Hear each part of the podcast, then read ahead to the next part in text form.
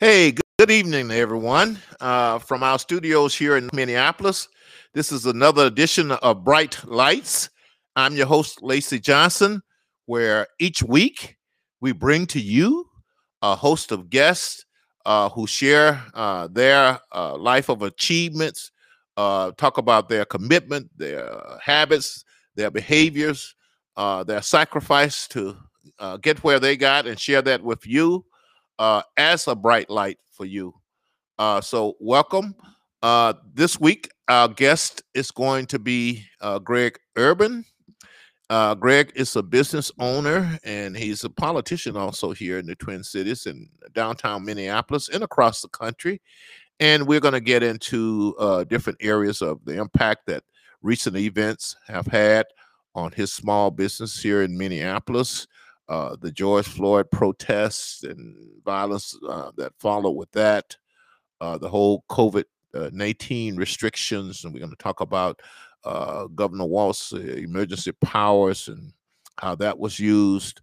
And as always, we will talk solutions.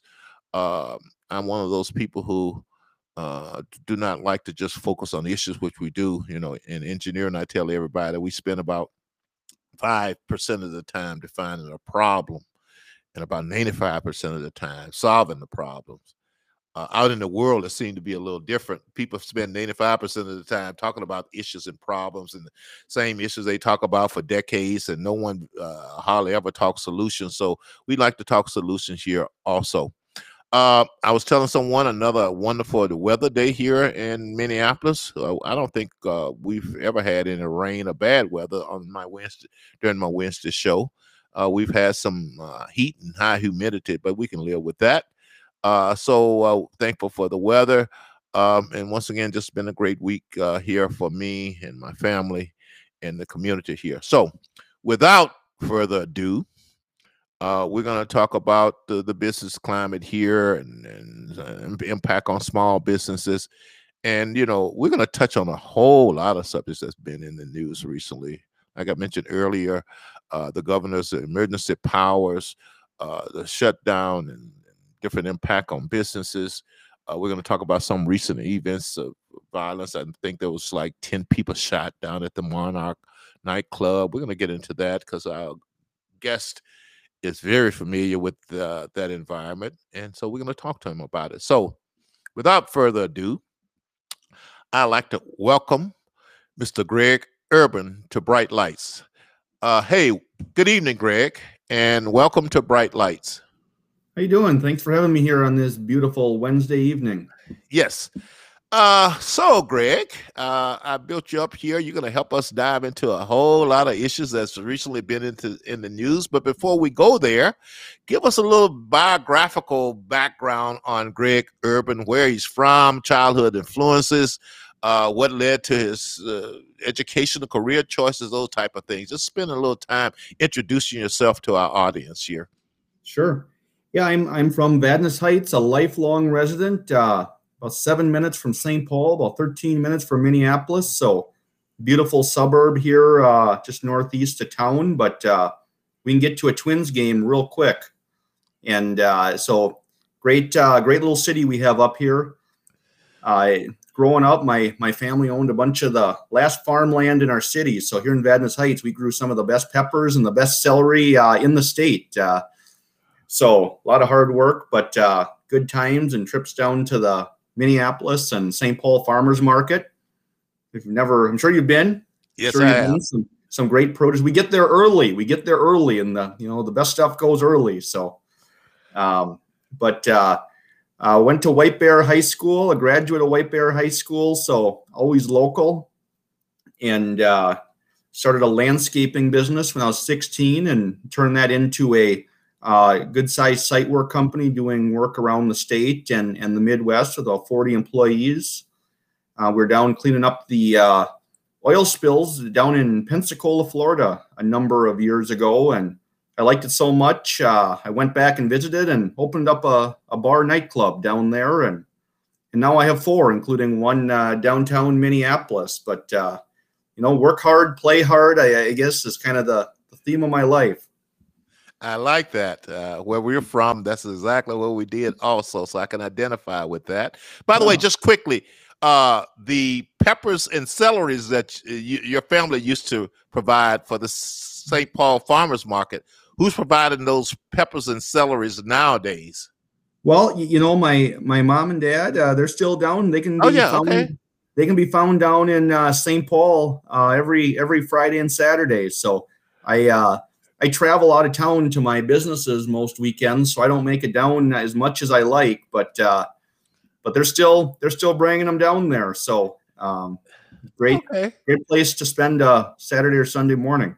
Well, I guarantee you that me and my wife is going to go over to the St. Paul Farmers Market one Saturday morning, and we're going to look for some celery and peppers. And when we find them, we're going to have a pretty good idea of who's selling them. So I appreciate that. there that. You go. So Excellent. you you you mentioned your site work business and going down to Pensacola, Florida with the oil spill, and then you uh, like this place and you ventured off into the bar and restaurant kind of business. And you mentioned you had four of them. I know one is in Minneapolis. Where are the? I know you got one in Pensacola. Where are the other two at, uh, Greg? Yep. So we got one in Lakeland, Florida, halfway between uh, Orlando and Tampa a little bit warmer down there, which is nice for the middle of the winter. And uh, I have my newest location that's six weeks old in uh, Austin, Texas, on the world famous Sixth Street. Oh, okay, okay.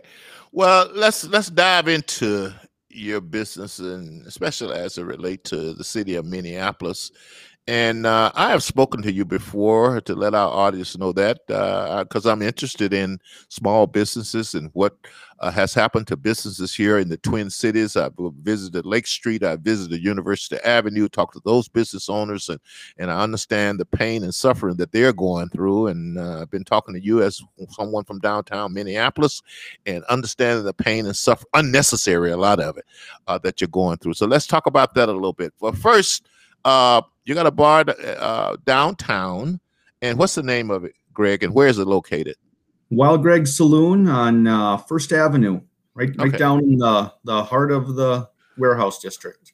Okay, and uh, tell our audience, uh, Greg, the impact that recent events, uh, let's say within the past year of the George Floyd uh, situation, that's been a little over a year, and the COVID shutdown and all the rules and regulations, how have have those things impacted your uh, bar downtown Minneapolis? Well, it's been it's been devastating to the industry, not just my bar, but the industry and Minneapolis in particular was the hardest hit because the whole state was shut down in March of 2020. But then Minneapolis, of course, had the riots uh, in May now the bars and restaurants were all still shut down then, but unfortunately the the riots weren't too inviting for people to come to, back to Minneapolis. And obviously Minneapolis thrives. It, it needs people to come in from the suburbs. You know, that's that's the idea how a city and a suburb work together. You need this people from the suburbs to come in, go see a Twins game, a Timberwolves game, whatever it may be. But people, the, the riots did not look good for the city. And immediately after the riots, there was a spike in crime that had followed that, which was troubling. Uh, but then in Minneapolis, in particular, then once we got to July, Minneapolis shut all its bars and restaurants back down. The state didn't. They did in November, but Minneapolis bars and restaurants, the ones that were already having to deal with the crime and the other issues, they got shut down earlier than that. And then they were all shut down until I think February or so. But of course, when we were technically allowed to reopen, that was when the Chauvin trial was going on. And anybody that went downtown during the Chauvin trial knows it looked kind of like an, a military base down there. You know, the mm-hmm. uh, uh, razor wire and Humvees and everything else. So while it, it certainly provided safety and security for downtown, it wasn't exactly inviting either. So we had to wait a couple more months. We made a decision that we were going to wait to reopen until that was over because we didn't know what was going to happen after the trial verdict either. Mm-hmm. So for, fortunately, it was a peaceful ending to it, and that was, uh, you know a, a good thing certainly, but you know just the the trial and the logistics behind it kept us and, and many other businesses downtown closed for probably a couple more months than the rest of the state after being closed four months before the rest of the state by the city. Mm-hmm.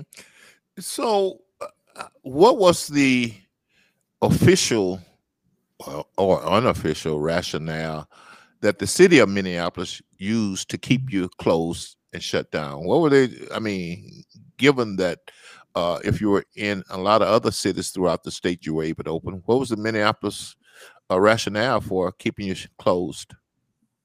You know, uh, in, in, Minneapolis, they think the government's your mother. Basically, it's it's one of those uh, big brother, I guess, maybe. Uh, there, I, I, don't think there was a good rationale. I think it was political theater. It's uh, you know, it, it just didn't it didn't make any sense. You know, you could drive anytime last year since May of 2020, one year before Minnesota was fully reopened. You could drive to Hudson, Wisconsin any day, and the bars would be packed. The parking lots would all be Minnesota plates, and there was no problems in Hudson, Wisconsin, or Wisconsin in general.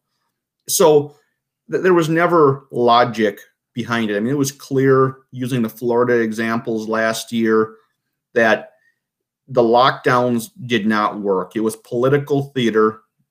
I, I, I can't think of any any reason that made any sense. But uh, in in particular, it, there was such damaging effects of the lockdowns. Now, obviously, they extended well beyond businesses. I mean, you look at the drug problems people had, the mental health issues. People weren't meant to be locked down. You know, you know. Some people said it was. Uh, kind of close to house arrest that what they were doing to people.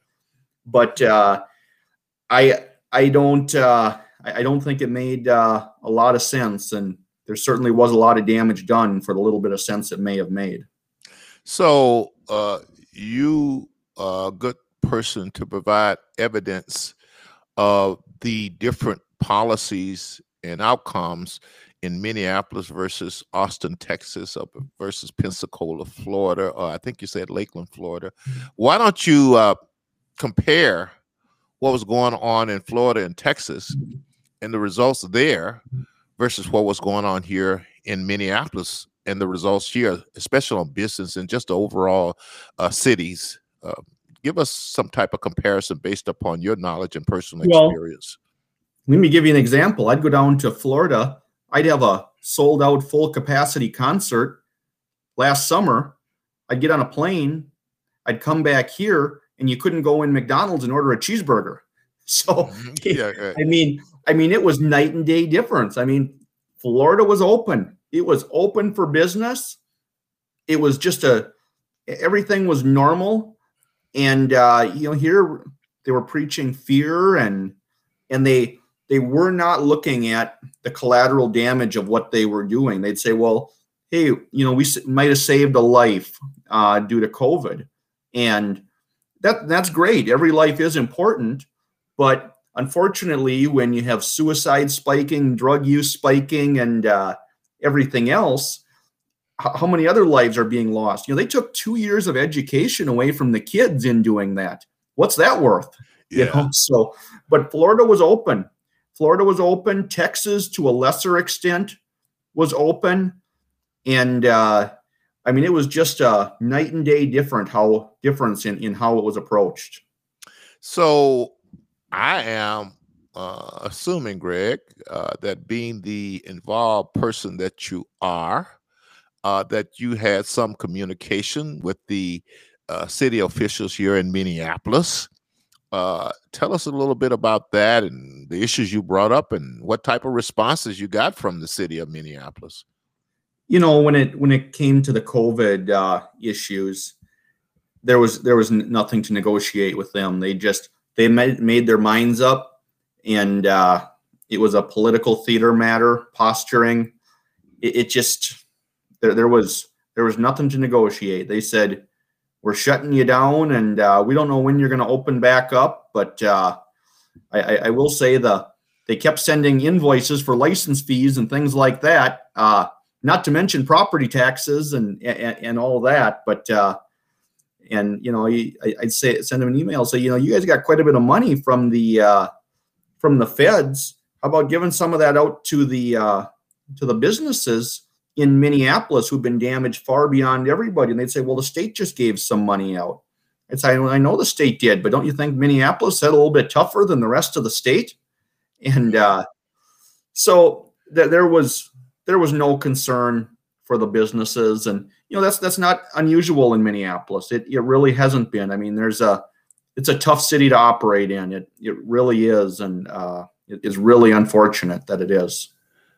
Well, uh, couple of things. You you mentioned that the city gets its money a lot of time from businesses and people who make money. I mean, if you're not working, you can't pay taxes and things like that. So how do they justify that in their own mind? Do they not realize that uh, their the money to support their budget to a large extent come from successful businesses?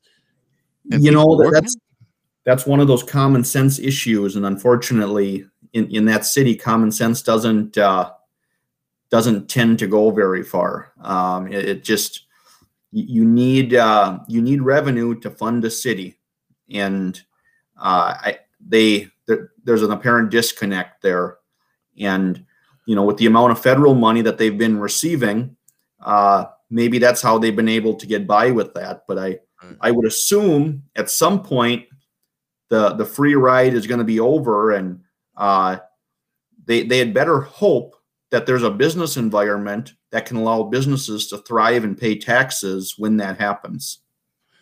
Right. So I also kind of understand that uh, when you were allowed to open, that uh, there was some harassment from the licensing department and places like that. Do I have that understanding correct? and city some, organizations. There's right? some tough cookies in that town. Let me tell you, there's some tough cookies. You know, uh, yeah. they uh, they they pick on their businesses. They really do. You know, uh, if uh, if an Uber drops somebody off somewhere that the city deems un- inappropriate, and the person gets out and comes in your business, well, apparently you're responsible for that Uber. I guess. I, um, it's uh, it's troubling. You know, it's it's troubling when uh, when you're having to deal with uh, you know things as insignificant as that, uh, as there's gang warfare going on in the city, as uh, as there's autonomous zones set up. You know, maybe maybe if I declared First Avenue an autonomous zone, then maybe I wouldn't be responsible for the Ubers or, or something. Who knows? Right. But I, but I you know, it, it's uh, there's some tough cookies there, and uh, they make it difficult to operate. Let me tell you. Well, you you mentioned earlier about uh, the uh, personal safety issues, crime issues that's going on mm. uh, in Minneapolis. Uh, how much of that uh, Greg, is a real concern versus perception, and and I know it changes over mm. time, but right now uh, there's someone who's uh, looking at the schedule of the Minnesota Twins, and they see there's a game at Target Field in July, and I like to go, but I don't know about going downtown and whereas I used to go and have a you know drink a beer and something before the game. I don't know about that either. What is going on as far as crime and safety is concerned, and how much of it mm. uh, perception versus reality? Uh, Greg. Well, it's certainly a combination. You know, there's crime in Minneapolis. There's crime in downtown. There's time. There's crime in uptown. There's crime in Dinkytown. Uh, but the perception makes it far worse. I'll, I'll certainly admit to that. Uh, and the the thing is, if you're going downtown, if you go to any big city, there's going to be crime. Look, Minneapolis needs to get serious. There's way too much of it. I mean, you just you look at statistics; it's way up. It needs to come down. We need to get a handle on it. The city needs to get a handle on it. But when you look at perception, perception is an entirely different matter. And the the downtown council, who I'm, I'm not a huge fan of downtown, I don't think they support their businesses, but they've done a study which is interesting the last few years on perception of safety. And since 2008, when I signed a lease to go into my, 2018 rather, when I signed a lease to go into my space on First Avenue, the perception has went down year by year. Um, and I'm really curious what this year's is going to be, but I, I can only assume it's what the lowest on on record. But if you're going downtown, you, you got to, or any big city, you, you got to be a little bit smart, right? You know, uh, park in a well lit area. Maybe take an Uber downtown. You know, don't park a mile away and walk back at three in the morning. Uh, bring a friend with. Uh, when you're walking, watch around you. Don't have your don't be looking at your thousand dollar iPhone that's going to be a target to the thieves. Uh, put your phone in your pocket. Be aware of your surroundings, and uh, and be smart. You know, a lot of these victims you're seeing right now, like Dinkytown, there's a significant amount of crime right now in Dinkytown, maybe more than anywhere else in the city. And it's the college students walking, you know, three blocks off the main drag going home on their phone and their purse gets snatched, their phone gets snatched, and uh, maybe they get assaulted in the process. So that's where you're seeing a lot of this stuff happening. So you can go downtown and you can be safe. Uh, you just just got to be a little smart. You know, again, Uber downtown. Uh, you know, stay with your friends. Be aware of your surroundings, and you'll be fine. And uh, you know, I, not not to agree with what certain council members down there say, but you know, even with the high amount of crime right now, statistically, your your chances of being a victim are very low. And if you you know take a little bit of precaution, uh, it's very very low. So you can go down and have a good time. Uh, you know, there's anything you do in life, you can never say there's no risk. And uh, going downtown Minneapolis is certainly no exception. But uh, you know the the powers that be down there do need to get serious and if, if they do i think they could clean things up pretty quick. Yeah. Well uh in the spirit of full disclosure i am an inner city person. I love downtown minneapolis. I go downtown i never feel unsafe but you know i i, I just know some of the things that you uh, referred to and pay attention to my surroundings in fact uh, i tell people i like the fact that i can't uh, I have to pay attention to what's going on and things like that. So that's a nice little challenge for me. Uh, it's kind of ironic, I would think, Greg, that as crime goes up, and this is across the country in a lot of these cities, uh, police enforcement goes down and the reputation of police goes down. In fact, I, I can't you know, it's a challenge for anyone to be a policeman nowadays. I think I heard somewhere where uh, the chief had asked for 1,200 uh, law enforcement officers, and right now we're going getting along with about about 500. I do know that when my uh, burglar alarm went off uh, at an office of mine, the police say we don't come out anymore. I know I've heard personal stories of them saying uh, we're not going to pursue that criminal because you know I might end up in prison for ten years as a result. So what's going on as you see it, Greg? Uh, as crime goes up, law enforcement goes down. Have you seen that uh, in mm. downtown Minneapolis? And what's your yeah, yeah, certainly. It's uh, you know there, there's some big problems with policing, and you know policing is like any profession. Any profession has room to improve and and, and good improvements. And, and policing is not exempt from that. There's improvements that can be made to policing in any other profession. With that said, you need the police. You need the police. You need to support the police and you need to allow them to do their jobs. So the issue is certainly the police are understaffed and they're making that up through overtime. They're bringing in other agencies. They're bringing in Hennepin County you know, really they should bring in, I think the state needs to get serious, and I think the state patrol should be downtown. You know, you look at other places like New Orleans for a number of years, they had the Louisiana State Police on Bourbon Street every weekend.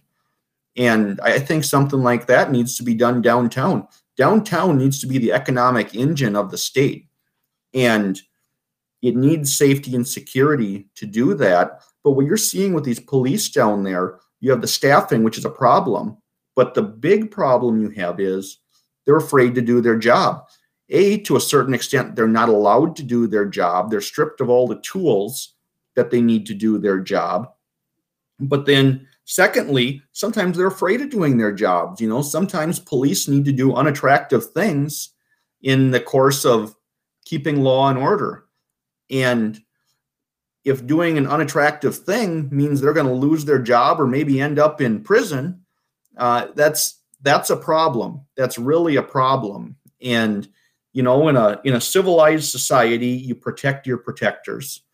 And that, that really is something that that needs to be done here because again the the police in minneapolis by and large are good people. And and they want a safe vibrant city for the residents there but there's some people in minneapolis and people that go to minneapolis that just want to do harm and wreak havoc on the city and uh, the police right now they don't feel like they have the support of the city to be able to go out and do their job. So when you're in a situation like that, where A, you're understaffed, and B, the officers that remain are afraid to do their jobs uh, for fear of getting fired or prosecuted, um, it, unfortunately, it's a downward spiral. So uh, there's just a whole host of changes that that need to be made from staffing to policy to you know even protections uh, you know from from prosecutions for some of this stuff so uh, you know we'll we'll see what happens but it's a uh, you know the city the city needs to be the driving force and uh, you know maybe a little bit from the state but the city and, and state need to work together and, and they need to get a solution to those problems. So greg i think you make a good case uh, on the one side for the situation the police are in. Is there in a room what how do we come together with those who see uh these videos on cell phones and people dying and and it really strikes at their hearts and they keep seeing it over and over and over? How what do you say to that side of the uh, the issues and then how do we come together as people who all care about this city and this country how do we come together and and solve uh, these issues if that's possible? Yeah, well, you know, again, policing, like any other profession, has room for improvement. There's no uh, no doubt about it. And you know, uh, like any profession, there's uh, bad actors in the profession. There certainly is.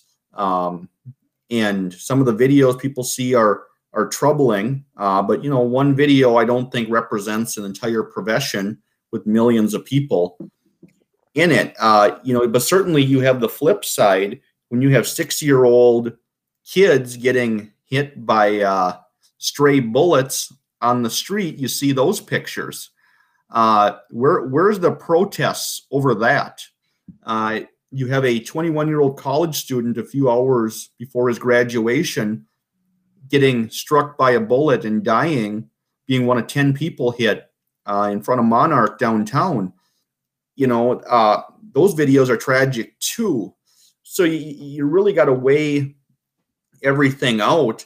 And it takes a community. It really takes a community, and the community needs to get involved. You know, I think the community needs to come out and protest every shooting.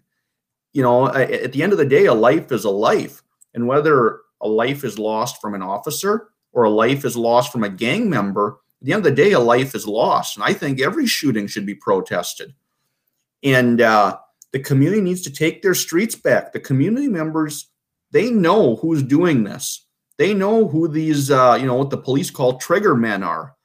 And they need to go out there and those people need to be taken off the streets. And, you know, I, I do think people that want to go out and shoot a gun at somebody, I think they need to go to jail or they need to go to prison. I mean, this this whole catch and release thing is is really troubling. If if you want to walk around downtown or anywhere with a gun and shoot the gun at a crowd of people, well, that's that's a problem, and, and you need to have a consequence for doing that. And until you do, uh, it's it, it's going to be a it's going to be a tough road down there.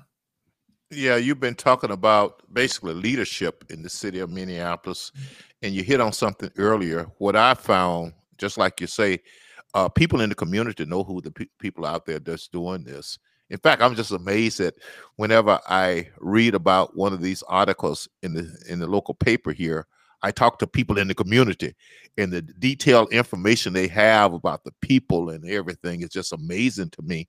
Uh, you did mention, and I, I, talked to the audience briefly about this, the whole situation down at the Monarch nightclub where 10 people were shot and two killed, including a, uh, soon to be college graduate. He'll be graduated, what's going to graduate the next day. Uh, your uh, establishment is in that is on that same block. I think you're across the street from right it. across the street. And uh, you can give us a little intelligence on what was going, what goes on down there. I think you got some uh, specific information about the particular bar. Uh, yeah. We'll talk about. This.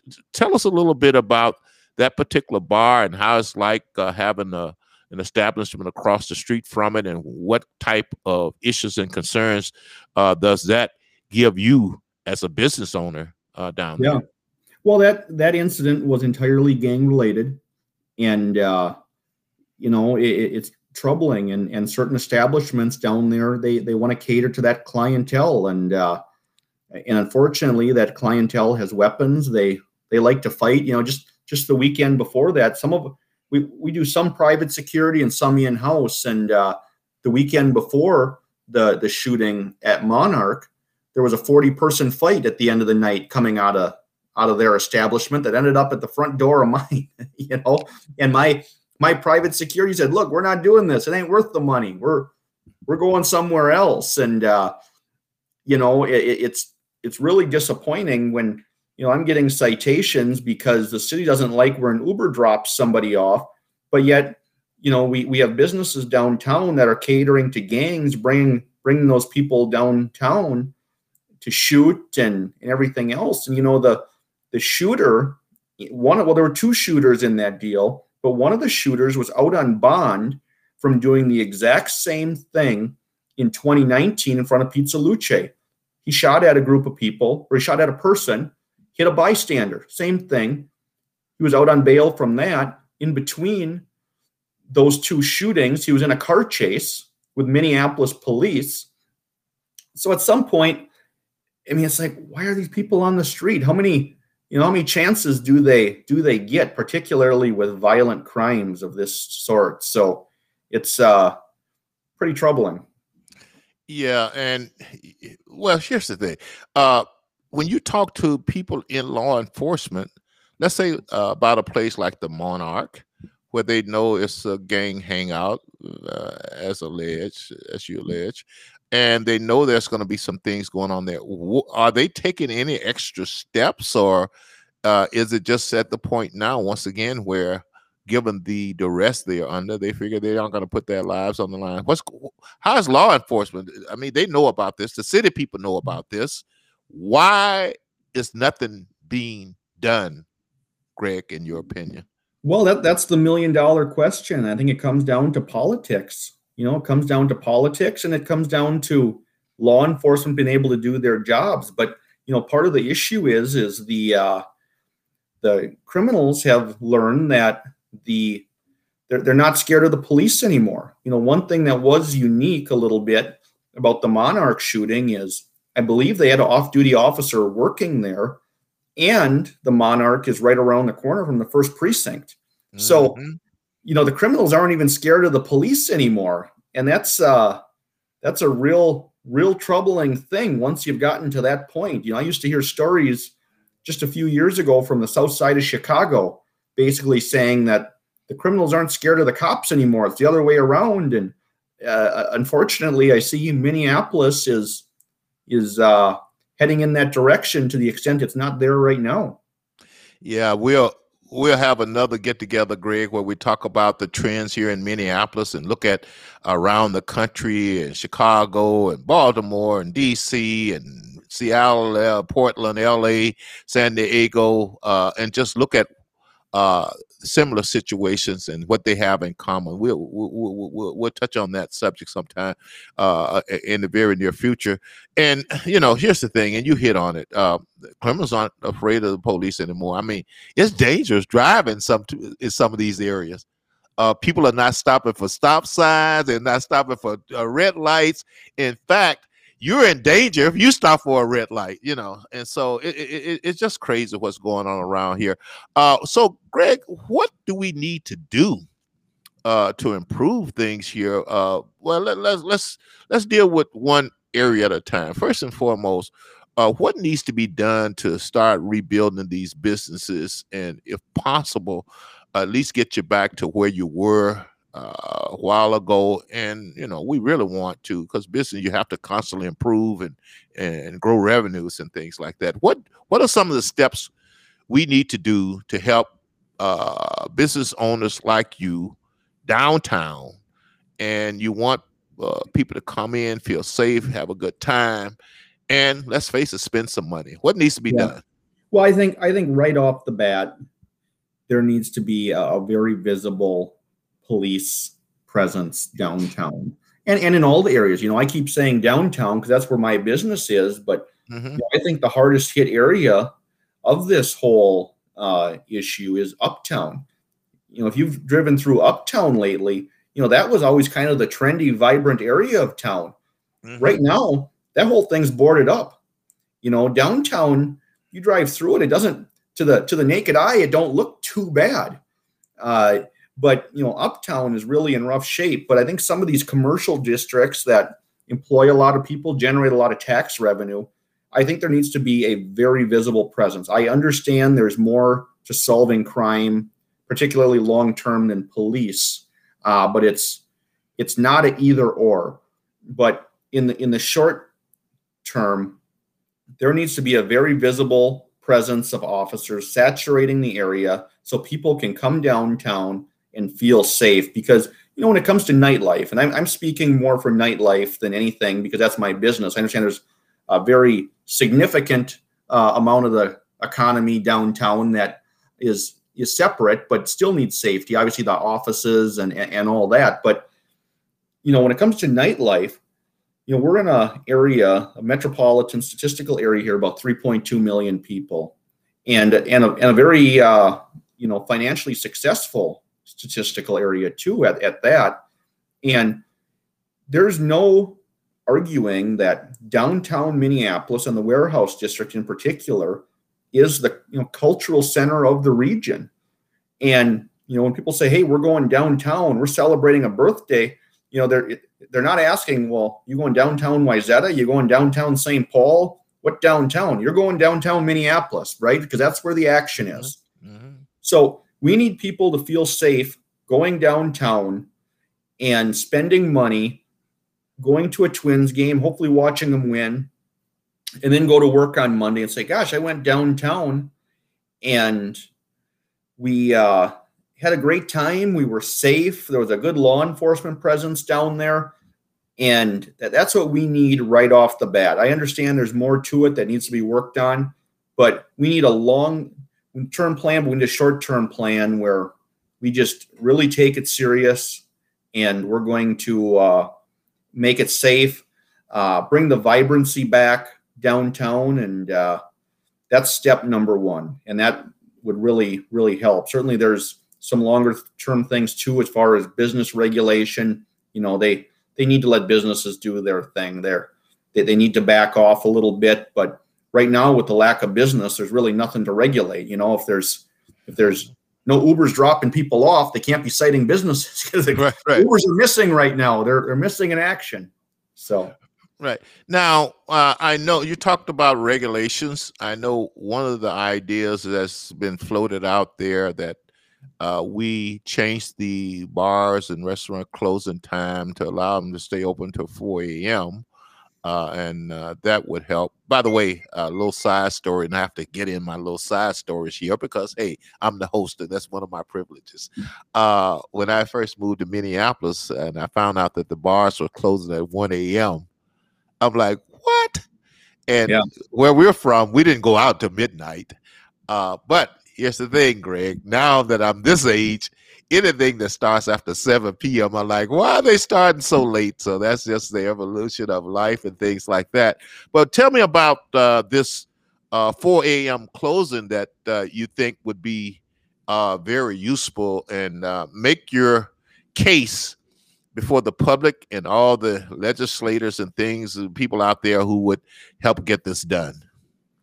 Yeah, you know, I, I think that's would be a great thing to do. You know, that's something that I had proposed uh, maybe six, eight months ago, and it didn't go anywhere. And I was told by everybody that this legislative session that uh, they had their hands full, which, uh, you know, as we're here a day before, hours before the government shuts down, and they're still waiting to finalize the budget. I guess there might have been some truth to that, but you know, my theory was if the if the governor can unilaterally dial back the uh, closing time to 10 o'clock 11 o'clock why don't we do why don't we do four? Let's do let's do 4 a.m you know we we did it for the super bowls we did it for the uh, political conventions. And I, I, think that would be a great thing uh, you know much like the two o'clock you know the, when they went to two o'clock that was not a it was a statewide matter but each city had to individually opt in, and that was at their discretion. So I'm not saying, uh, you know, Edina is going to have a 4 a.m. bar close. They're, not. But for downtown St. Paul, downtown Minneapolis, it'd bring a little more vibrancy. And uh, I, I, think it would be a great thing if it's good for the Super Bowl. Uh, you know, why isn't it good for for every week? Because you there, were, there, were, no issues with it. And uh, you know, some of my other locations we serve a lot later, and uh, you know, it helps us employ a little bit more, uh, a few more people. We pay more in sales taxes. You know, downtown Minneapolis has one of the highest sales taxes in the state. You know, you everybody's used to the regular sales tax. Well, then there's an additional sales tax on alcoholic beverages. Then there's several additional sales taxes for being in Minneapolis and even particular districts like the warehouse districts. So, uh, you know, and I'll tell you, financially, the the bars and restaurants down there were were hurt very bad, and to the ones that survived, uh, just because they were able to reopen their doors, it they they probably pulled every penny that they could from anywhere they could get it to be able to do that, and uh, you know this might help uh, make some people whole or a little bit closer to it. So, you know that's something that we'll continue to push. I'm told that next year is the year where things of that sort will be considered, and you know we'll just see what uh, what kind of support. I will say I haven't I haven't talked to one legislator that has been opposed to it, but uh, I also haven't talked to one legislator that's moved it forward in any way. So we'll see what happens. Okay, well, to the uh, citizens of Minnesota and Minneapolis, like I say, I'm from a place where the bar stayed open as long as people were there, mm-hmm. and and it's a really nice place to be in. In fact, we had a tradition where we'd go out on Christmas Eve and stay out until Christmas morning. Uh, one time I had to go play trombone at the Catholic Church, but that's a whole nother story. Okay, so uh, so we got the 4 a.m. closing, which would help uh, generate more revenues. Is there any other systemic type of change. Well, we talked about this before. We need to do something about the governor's uh, unilateral emergency powers. I, I, hope they can get something done in that area. Uh, are there any other type of things that you can think of, Greg, that uh, we need to consider? Uh, like I say, not only to uh, correct the current situation, but to prevent something like this from happening in the future. Well, you know, the the governor's emergency powers have been very troubling, and uh, something really needs to be done so that never happens again. You know, it became it's obviously a Republican Democrat issue. You know, uh, and the Democrats supported it. Obviously, if the roles were reversed, uh, they probably wouldn't have liked it so much. But uh, you know, the the idea of one person having that much power that can't be challenged um, is very troubling and that that really does need to be looked at. Uh, but but beyond that, you know, we just we need to keep regulation in check. We need to keep taxes in check, and, and we need people to feel safe. And uh, you know, Minneapolis. One of the things that I I, I found out when I was uh, after I already had a, a lease signed in Minneapolis, it was the only place in the country where you can find three stadiums in the same downtown area. There's nowhere else you can find that. You know, the University of Minnesota, I believe, is the sixth biggest university in the country. You know, and that's right adjacent to downtown or in uh, you know, in, in, the city there, and the number of Fortune 500 companies in Minneapolis and the region. You can go down a checklist of things that Minneapolis is. It just has so much potential. I mean, it's unbelievable how much potential that it has. But we just we need some leadership down there. We need it to be safe. We need to take the streets back, control regulation, keep the taxes in check, and Minneapolis can thrive. You know, it can it can thrive again, and I think it will. But again, it's going to take some leadership, and uh, you know, it's just it's a little out of out of control. You know, they uh, needs to be uh, a little bit of civility there. You know, we saw we saw a couple days ago they uh, they held a council member hostage. You see the council member they held yeah, hostage. Yeah, I saw that. Did they, did they let her go, or is, or is she still there? I think they let her go, and uh, after she signed the uh, little petition or whatever they okay. wanted her to sign, and she said she did it under duress, and yeah, it, it's just a lot of uh, crazy things going on here nowadays. No, I don't. I, I don't. I, I, think she asked for them to have Chipotle delivered while she was held hostage. Did they ever deliver her any food while they held her hostage? Or? I, I hadn't heard that part of it, uh, but uh, you know, it's it's the modern. Uh, what should I say? Young people way of eating nowadays. Uh, as you probably are aware, uh, sit down restaurants are going out the window, and you got to have these uh, environmental conscious uh, menus, and it can't be sit down. So uh, yeah. it doesn't surprise me that they wanted Chipotle. She wanted Chipotle. Uh, so uh, tell me, uh, you know, the you mentioned some uh, in this area, but the people, how do we uh, tell something to the people living in the suburbs? You told them how to be safe.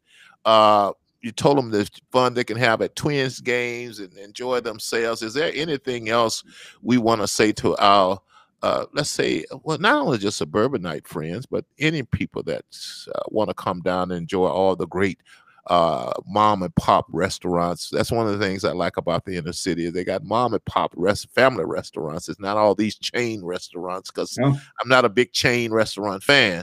Uh, but what can we tell people to even entice them more uh, to help us get back to normal downtown?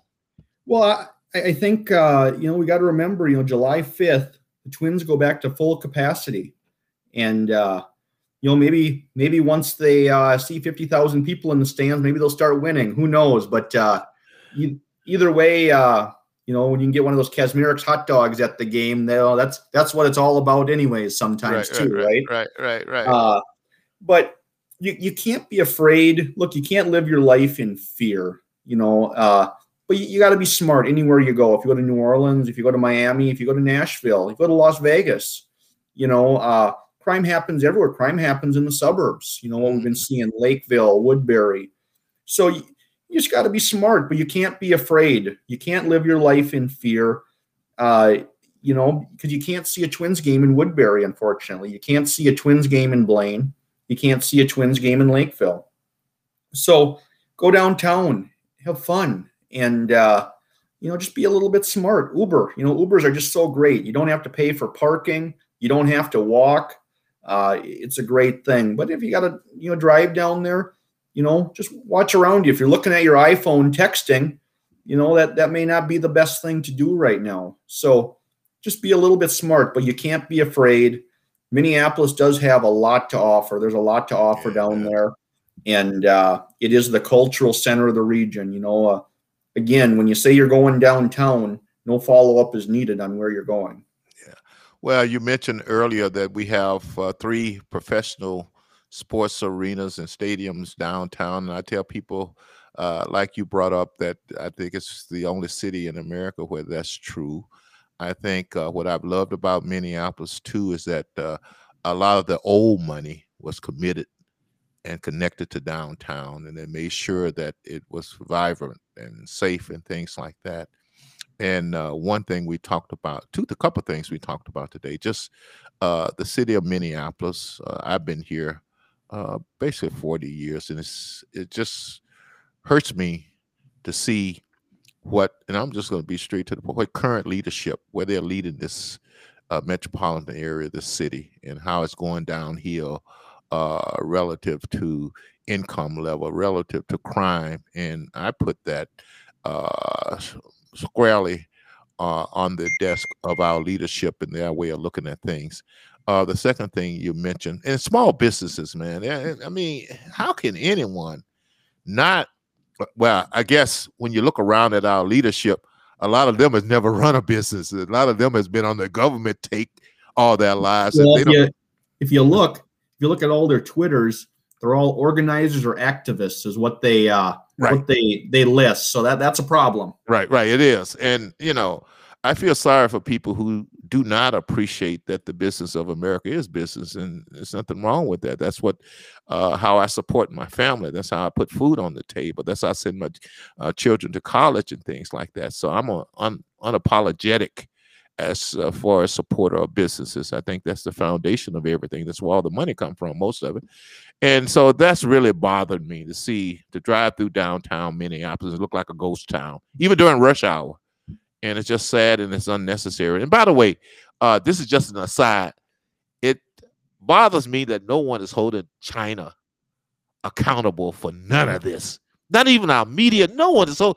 They have basically killed, responsible of tens of millions of people died, and businesses shutting down across the world, and not one peep from anyone hardly. Every once in a while you hear or holding them accountable. And uh, Greg, if you let your dog get out, he he bite, bite, bit a person. If you let him get out accidentally, he bit a person. They're gonna hold you accountable for that. And I don't know how China's getting away from that. But anyway, that's you know, a whole. I, different... I think I think we have a better chance of 1,200 officers in Minneapolis than China being held accountable. I know, I know, it's sad. But one uh, thing I'll, I'll, say, you know, you, uh, you uh-huh. mentioned the importance of businesses downtown, uh, and you know, uh, obviously we, we both understand that, as I've said, there's there is more to solving crime than making arrests. Certainly, that's a part of it, but there's more to it, and part of it is, as we know, poverty breeds crime, and it's unfortunate. So the way to get out of poverty is to get a job and earn an income. So when you take away businesses, particularly local businesses, you know, if you don't have transportation, you can't get out to the suburbs to get a job. So if you're taking away the businesses in Minneapolis, you're taking away jobs. If you're taking away jobs, you're taking away income and these people's ability to get out of poverty. And now you got more people in poverty and more crime, and it's a downward spiral. So I, I really hope that the significance and the importance of employment and jobs, which are all created by successful businesses, really becomes a priority in the city soon. Well, that's a good point, and you've led me to another area here quickly, and we're going to let you go and get some supper here pretty soon, Greg. Uh, but uh, I was telling someone I was visiting uh, deli here recently, that's normally open to six or seven o'clock at night, and they were shutting down at two in the afternoon, and they were upfront with me. The reason they had to shut down because their co-workers was not coming into work because they could make just as much money uh, at home. Well, and, I'll, I'll, I'll, tell you, I, I, hear that a lot, and you know, uh, we're not busy enough yet in in Minneapolis. You know, we're every week we're getting a little bit busier every week, but uh, uh, unfortunately, we're we're not even close to where we once w- was or uh, or or should be. But I, so I can't say that's affected us yet. I know you talk to the suburb people, it is, but you know, kind of along the same lines. Like you say, the restaurants. You know, there's a little deli I like to go to in in St. Paul, and uh, uh, they're not open on the weekends, and uh, and you, even worse now though during the week, you can't get a hot sandwich after three o'clock in the afternoon. So if you want a hot sandwich, you got to get there for lunch because there's no hot sandwiches for dinner anymore. Wow. And I should say too, I, have talked to some other business owners in the manufacturing and other areas, and they are desperate for workers. And uh, once again, uh, I think there are some people in leadership, and this on the national level also, uh, who uh, would rather pay people to stay at home and do anything. And I, I guess it's uh, once again, I, you can connect a lot of dots to this, but there's this modern uh, money theory that says you don't have to work and we'll give you money for free and the government can print money, which of course is leading to a lot of the issues we're having with the current inflation, and that's not looking too good over the horizon. So a lot of things going on here. I think Greg, you were a good person to uh, delve into many of these issues to talk uh, how we got here how we're going to get out of it, the reasoning behind it. I think uh, our current leadership, just the way they think, man, it's just their point of view. And a lot of these issues, as long as we electing these people, it's not going to get solved. In fact, it's going to get worse. And the sad part about it, and just talking to, because I know all kinds of people, uh, a lot of people don't make that connection. And, and I, I, think they're going to still keep voting the same way. We're going to still keep getting the same kind of leadership. And the sad part about it, and and and I, and I know this is they're going to keep driving Minneapolis and the Twin Cities down in the ground until uh, it's just ridiculous. Uh, and I mentioned the uh, concern for small business. My personal concern, and you touched on it, when uh, we have three year olds getting shot, and I think one of the young uh, girls died. And the thing about it, she was a daughter of a young man that went to school with my son at Patrick Henry High School, I understand. Another one was the granddaughter of someone I met at a vigil for another uh, gun violence uh, incident, violence incidents. And so these things are not just statistics and news stories. These things are, I can put a face on just about all of these issues. So really, Greg, once again, uh, I really appreciate uh, you coming on, coming on and sharing uh, your experience and things in the uh, bar and entertainment industry, your experience in dealing with the leadership here in Minneapolis and, and Minnesota compared to other places in the country. And uh, all I can say is that uh, these are issues that we all care for. Uh, let's keep fighting for them. Let's keep challenging the other side, but uh, they can be kind of scary sometimes too. Maybe they'll hold. If you do, they'll hold you hostage. yeah, I know. Uh, they'll ruin your life in another kind of way. it's kind of sad where we're at nowadays. But hey, I have uh, faith and confidence that we're going to figure this stuff out. Uh, and let's just keep talking to our citizens and people and get get them to keep thinking uh, keep reading and get them to understand how difficult it is to really figure out what's going really going on. If you're just reading the newspaper and coming home, listen to the evening news every evening, you really don't know exactly what's going on. So once again, uh, Greg, appreciate that. Uh, hope to come down and visit and uh, bring the wife with with it and have a beer. Go ahead. When you do, are you going to ride the bull? Oh. No, no, no. Well, no, Greg, I'm not gonna ride the bull. That's right. you know what we we we uh old school people. I'll put it that way. We have to know when to let it go and leave it to the young people. So I'm one of those old school guys. I'm gonna let that one go and leave it to the young people. I may bring my uh, son down and see can I get him on it. I know okay. I can get my grandson on it. So uh, one of us uh, uh, we'll ride the bull. Somebody from the family is getting on the bull. Somebody from the family will get on the bull, but I guarantee you that somebody from the family would not be me, Greg. So, all right. All right. so, thanks a lot, and we'll be talking soon, and we hope to have you back on uh, once business pick up and everything is getting back to somewhat normal uh, in downtown.